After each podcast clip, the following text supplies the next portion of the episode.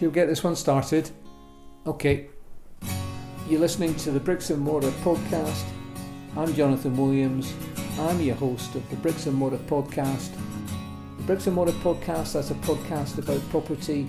If you've got an interest in property, if you're buying, selling, renting, or investing in property, then I'm sure in the next 20 or 30 minutes we'll have something that floats your boat and lights your candle. We've got a pretty busy show today. What I'm going to talk about is the paranoia of the purchase and sale transaction. If you're a purchaser out there and you're paranoid about making sure that you get a chance to negotiate on a one to one basis, then you want to see what's happening with the seller. We're going to talk about the paranoia of the purchasing process. We've reached the missives stage and the conclusion of the missives in the purchase process. So I'm going to have a, a bit about the missives and what happens once we've got conclusion and what does that mean once we've got conclusion of missives. And then tell you a wee bit about remortgaging. Um, I am a mortgage broker at Begley Brown Financial Solutions, and really our bread and butter is remortgaging. And for many clients who are now on fixed rates, I think a great deal of my clients and I guess the general public are on fixed rates, two years, five year fixed rates. You will have the issue of the redemption penalty, and for those of you who are stuck on fixed rates in excess of well 3% or in excess of 3%, then notwithstanding the fact that you've got a redemption penalty to pay with interest rates in, in two for two years uh, being a nudge over one one percent um, and certainly under two percent, you should be able to save yourself some money, notwithstanding the fact that you're going to have to pay the redemption penalty. So I'm going to have a wee chat about that.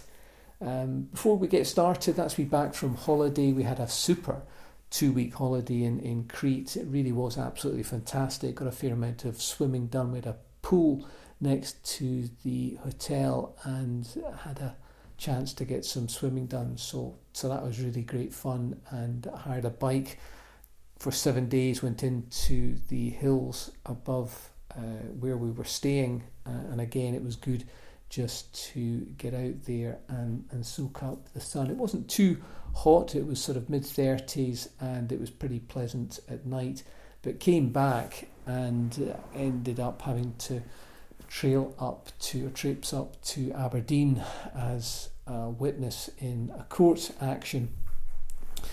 And that wasn't great given the fact that we came back from holiday on the, the Thursday morning at, uh, got back to, to bed at quarter to two and then ended up having to get up at four o'clock, hike on a train up to Aberdeen. And uh, yeah, it, I think by the end of the day I was pretty much on, on fumes. So I think we'll, we'll get started. Um, and what we're going to talk about first of all is the paranoia of the purchase and sale transaction. I did a blog post on the paranoia of the purchasing transaction. When you're a first time buyer, you have probably not got much of a, knowledge of what the whole process involves when you're buying a property. And what you're hoping is that it will go pretty smoothly. But the problem for many a purchaser, first time purchaser, is when they put the offer in there's a paranoia that builds up if the offer isn't immediately accepted or if the property is just on the market and the seller hasn't come back with an acceptance. The, the purchaser is very paranoid that they're paranoid that somebody else might beat them to the prize, paranoid that somebody else might be negotiating with the seller. And many's a, a time when I've been acting on behalf of a purchaser where they've asked me to increase the purchase price or, or, or get me to phone the, the seller where really there is no real need. it, it is very much something that is peculiar, I think, to the, the first time buyer, this this paranoia um, that somebody is going to come and, uh, along and, and steal the house from them. What I always tell my clients when I, I get uh, a client who is a, bit on the, the, the paranoid scale is to say to them, well, if they're feeling a bit jittery about the purchase, they need to put themselves in the shoes of the seller because the seller has probably got a lot more riding on this than the purchaser has thought about. If you can imagine, if you're a seller, the chances are you're wanting to buy, and you can't buy until A, you've got your mortgage sorted out, and more importantly, that you've concluded missives in connection with your own sale. So there's many a time when I've been speaking to a seller when the seller turns round and says, Well, I've had 15 people viewing my property and nobody's made an offer. The seller can be more paranoid than the purchaser when it comes to selling a property. The seller will be concerned that this the purchaser asks questions or is put off by the decor of the property. The seller is paranoid that they don't want to lose the purchaser. And it's so important that the purchaser understands that. The purchaser is in, the first time buyer certainly is in such a strong position that if they can get the seller into a one to one negotiation, then really it should be them that is a holding a lot of the cards as far as the negotiation is concerned. So I always say to my clients that if the property has been on the market for a reasonable period of time, and uh, by that I'm, I'm meaning three or four weeks, then they should get the seller running back to them rather than the purchaser pushing it. Because, as I say, it's always so important for the purchaser to understand that the seller is, uh, is probably more concerned at getting the property sold than the purchaser is getting the property purchased. So, if you're a first time buyer out there, stay confident, stay firm, and let the seller come back to you.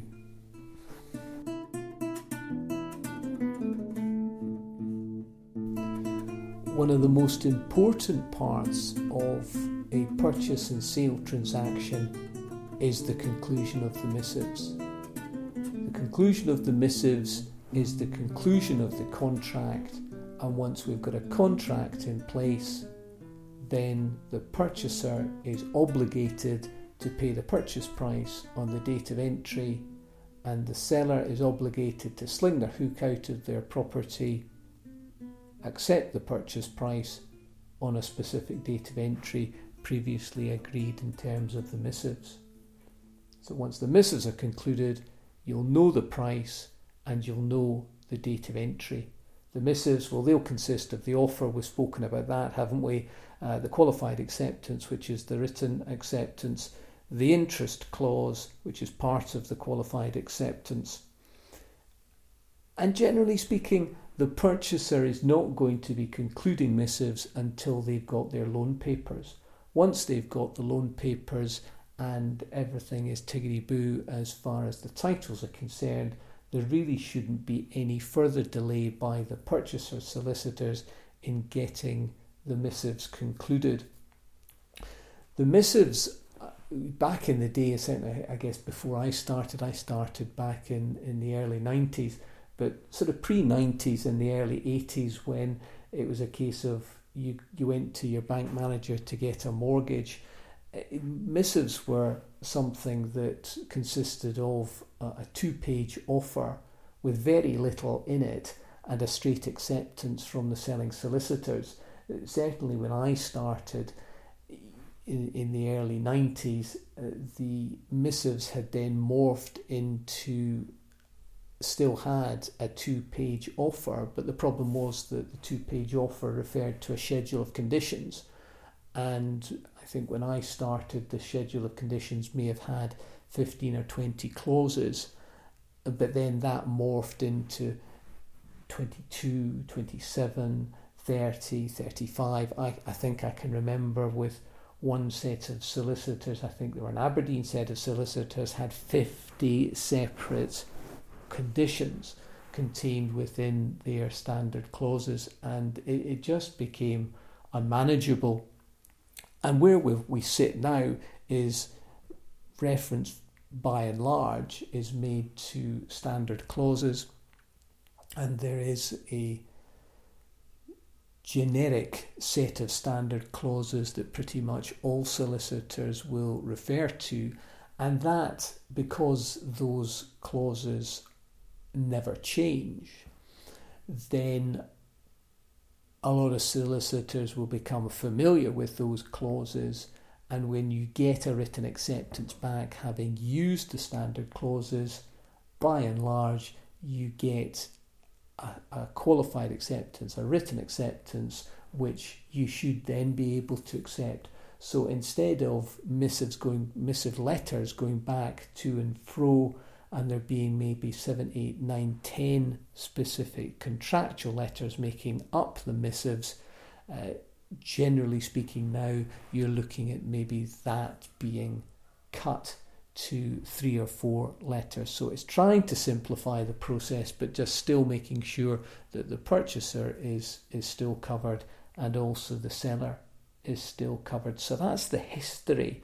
What I'm going to do now is talk about what does it mean to actually have the missives concluded and, and what happens in the event that you don't pay the purchase price on the date of entry or the seller refuses to move out of the property. So let's deal first of all uh, with the situation, the probably more common situation where the purchaser doesn't pitch up with the purchase price, probably because the loan papers are late or because if they're having to sell a property, they've had an issue with regard to their own sale.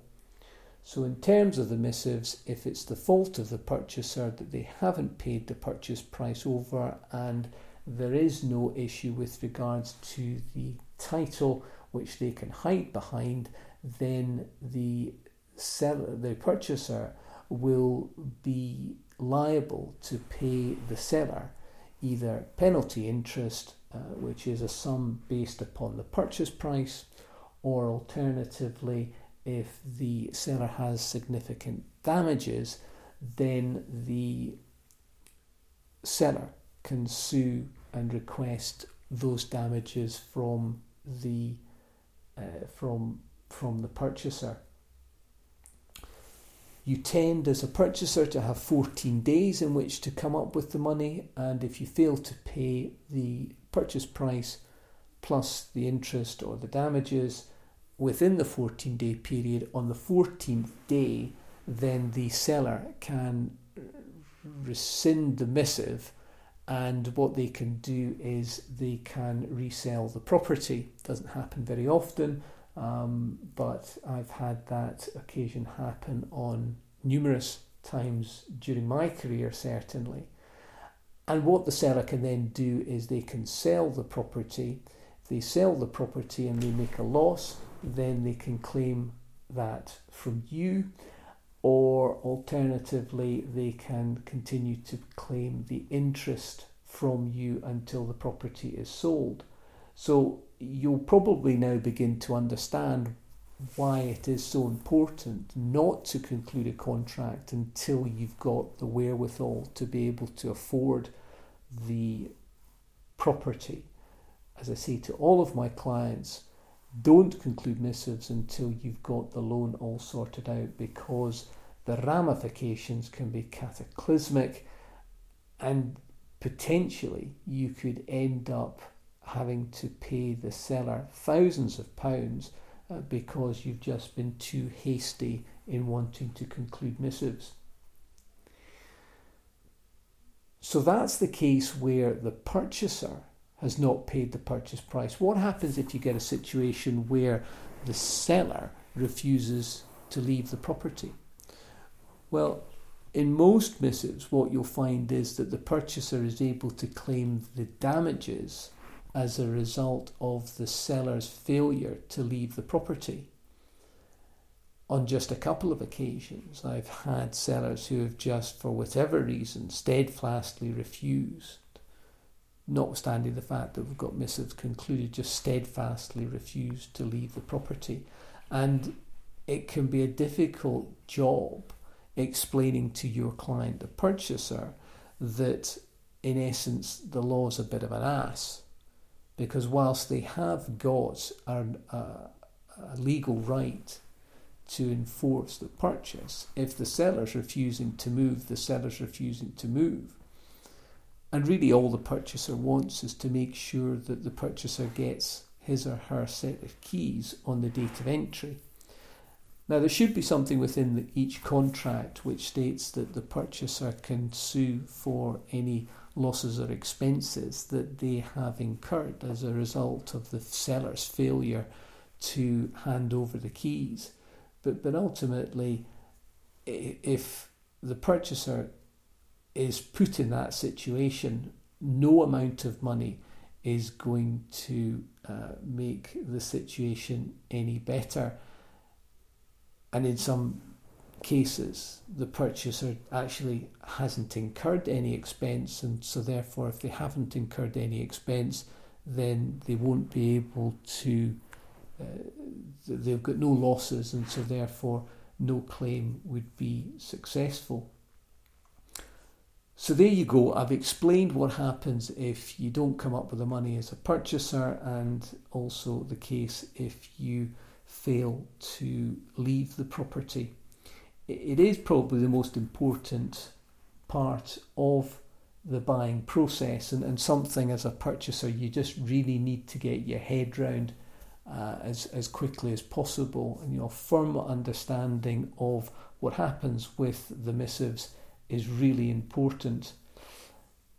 What you also, uh, just as a finish off here, what you also need to be aware of is that when you actually conclude missives, you'll find that you, the missive is still conditional upon a couple of points, and I guess it depends w- at what stage you have concluded missives uh, as to how conditional that missive is. If you conclude missives very early on uh, in the process, then you'll find that your contract is conditional upon the purchaser satisfying themselves on the title deeds and also them, satisfying themselves on the, searches. And the searches will consist, as I've said, uh, will consist of a Coal Authority report, a property inquiry report, and what's called a Form 12 report, which is a personal search against the purchaser and seller, just to make sure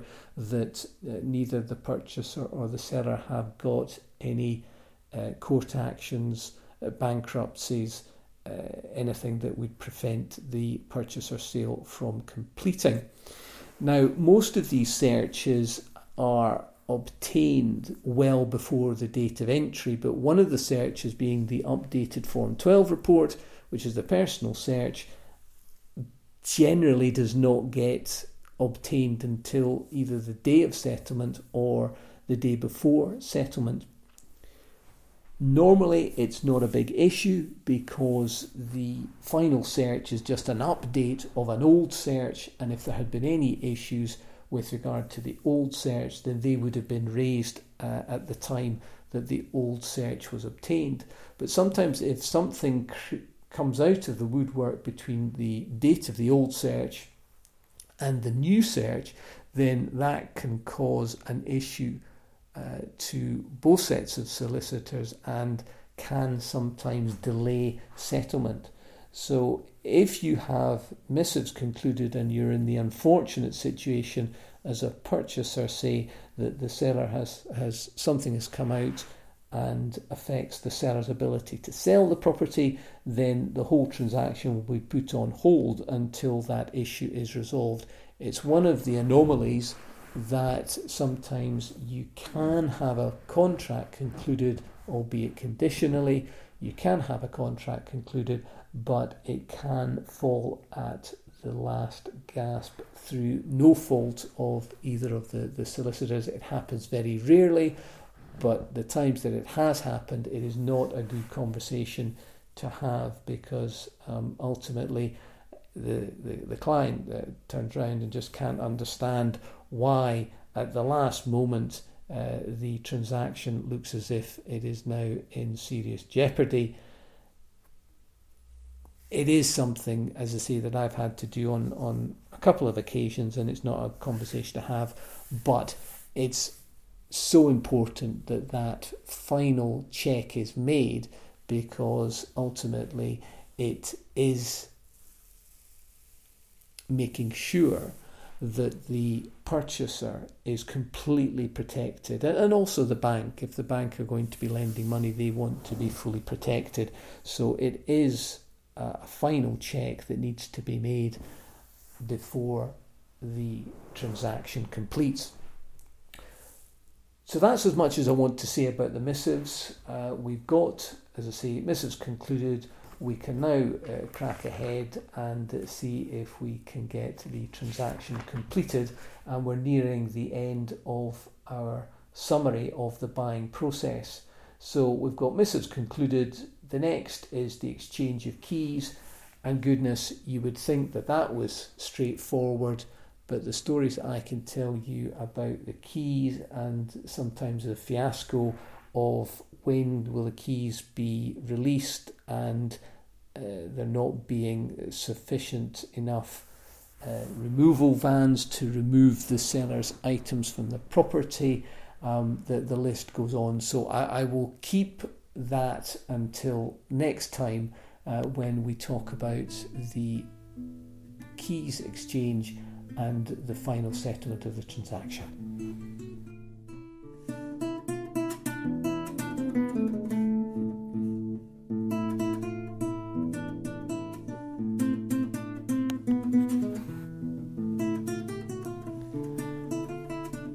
For many years, I had thought about trying to qualify as far as a mortgage broker is concerned because I always felt that as a mortgage broker and as a solicitor, the the job, the two jobs are so closely linked, especially at the start of the transaction where you're putting offers in and you're needing to get decisions in principle, um, that it, it seemed a no brainer um, to, once I had the opportunity, to be able to train up as a mortgage broker so I can offer that service to my clients. So when we've got clients that are coming in to see me as far as mortgages are concerned, and I explain to them that the purchasing uh, transaction involved three professionals your estate agent, your solicitor, and your mortgage broker, and the poor client is stuck in the middle.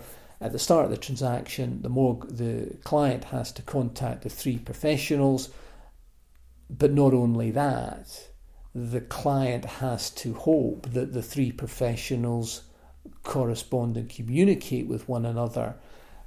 And that's where I come in, where I can wear two hats that of the solicitor and also that of the mortgage broker. And really, what I'm saying to prospective clients is that if I can wear two hats at the start of the transaction, then the client is going to be able to come to me and I can advise them as to where their transaction sits on a legal basis and where their transaction sits as far as their mortgage is concerned. So it means that they've only got one call to make, and also there's less likelihood of there being uh, problems with regards to the communication on the basis that it's going to be myself who's communicating with the estate agent and we're not relying upon two parties liaising with the estate agents. So I've been doing that now since uh, January and I'm thoroughly enjoying it uh, so much so that um, I've thought to myself why I didn't actually think about doing that 10 years ago. One of the things when we're not uh, organising mortgages for clients in relation to purchases, our bread and butter, I guess, is very much the remortgaging of clients.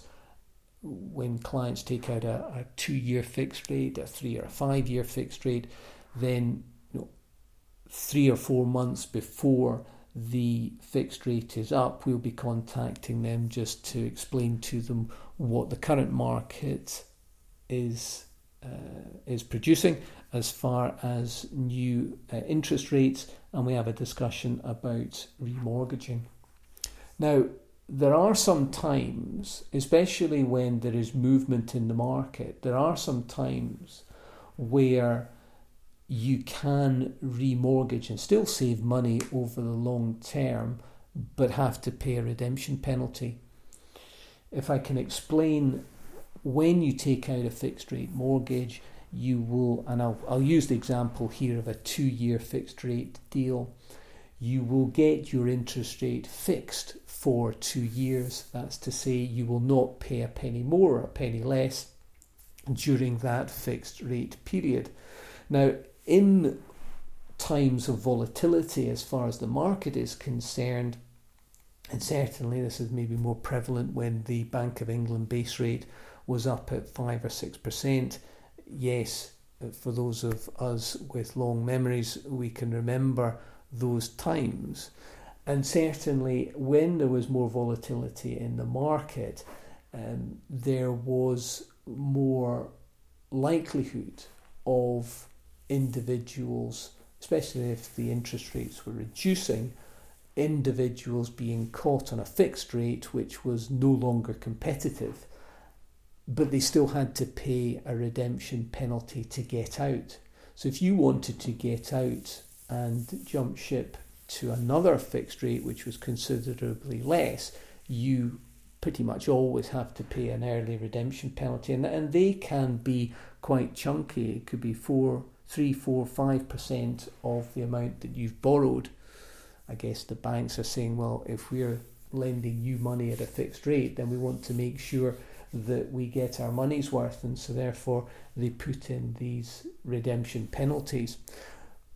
But all is not lost if you are on a fixed rate that is uncompetitive you certainly should be speaking to your mortgage broker if your interest rate on a fixed rate is, is anywhere north of 3% or if it starts with a 3 because with the Bank of England reducing interest rates, the Bank of England base rate by a quarter of a percent to 0.25%, a lot of the lenders have reduced their standard variable rates, and also a lot of the lenders have reduced their fixed rate mortgages. I know that Nationwide Building Society were one of the building societies and banks that came out last week and reduced their fixed rates for their two year, five year, and 10 year.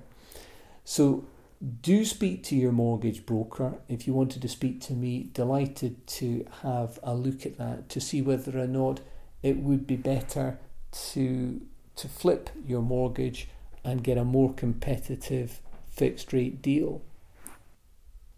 So I'll give you a quick example. We've got a client here who is on a fixed rate. He's on the, uh, I think, and this is probably two years, two maybe three years ago, in fact, where he had remortgaged. He was on a fixed rate of 3.69%, and we've managed to, to source a product that, notwithstanding the fact that he's having to pay the best part of two and a half grand in a redemption penalty, he's still saving £150 per month on his mortgage. And once you take that into account over the two year period, then you know he is still saving a considerable amount of money in it, well in excess of, uh, or certainly a good four-figure sum of money. So certainly all is not lost as far as you, if you're in an uncompetitive fixed rate, always a good idea to have a look at the redemption penalties and then speak to your mortgage broker to see whether or not there's anything that can be done. And as I say, if you'd like to, to speak to me, then you can drop me an email, Jonathan Williams at begleybrown.co.uk, and more than happy to have a chat to you and see if we can help you out.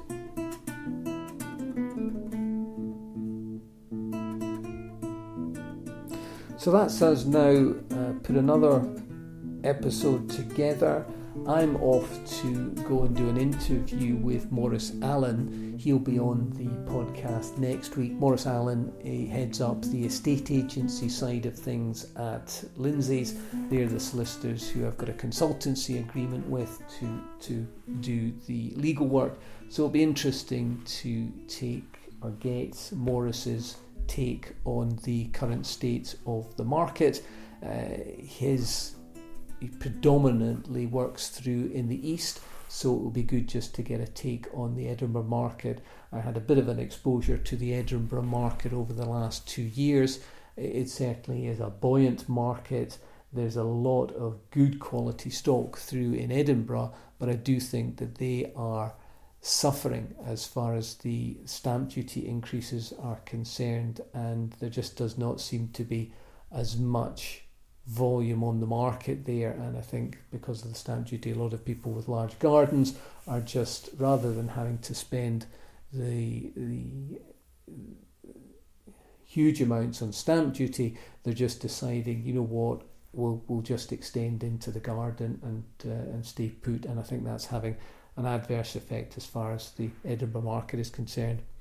The Pedal for Scotland is coming up. I'll tell you a wee bit about that. That's the beginning of September. I'm trying to raise some money from Alzheimer's. So if you wanted to donate some money to Alzheimer's, I've got a Just Giving page. So that would be great if you could throw us a couple of quid there.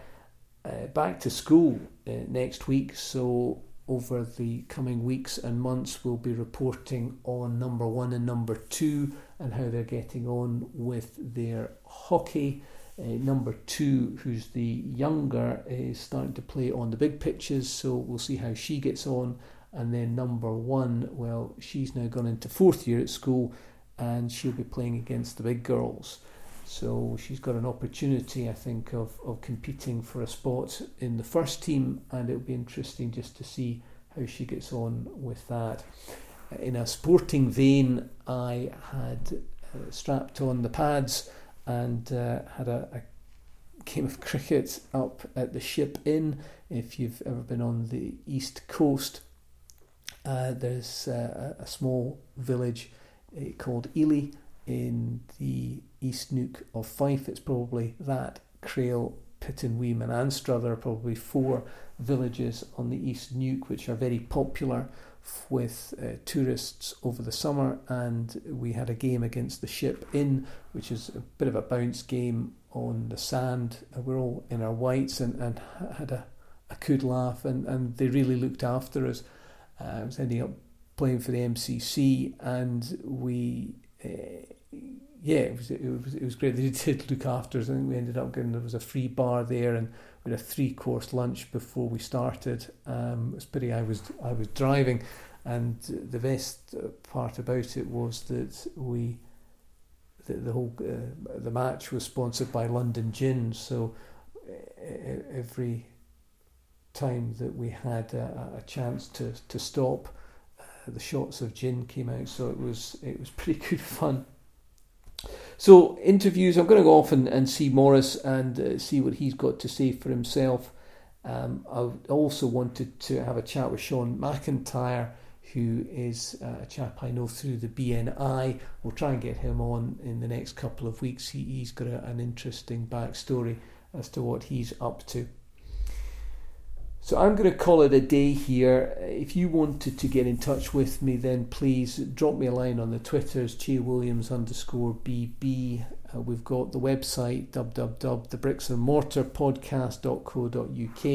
You can catch me there. You can catch me on the emails, Jonathan Williams at begleyBrown.co.uk. Don't forget the Facebook. We've got the Bricks and Mortar Facebook uh, join us there on the webs. It would be good to to join uh, join us on the Facebook. So as I say, I'm going to call it a day here. I'm going to go and have a chat with Morris, and we'll get him on the show next week. You've been listening to the Bricks and Mortar podcast, a sideways look at property.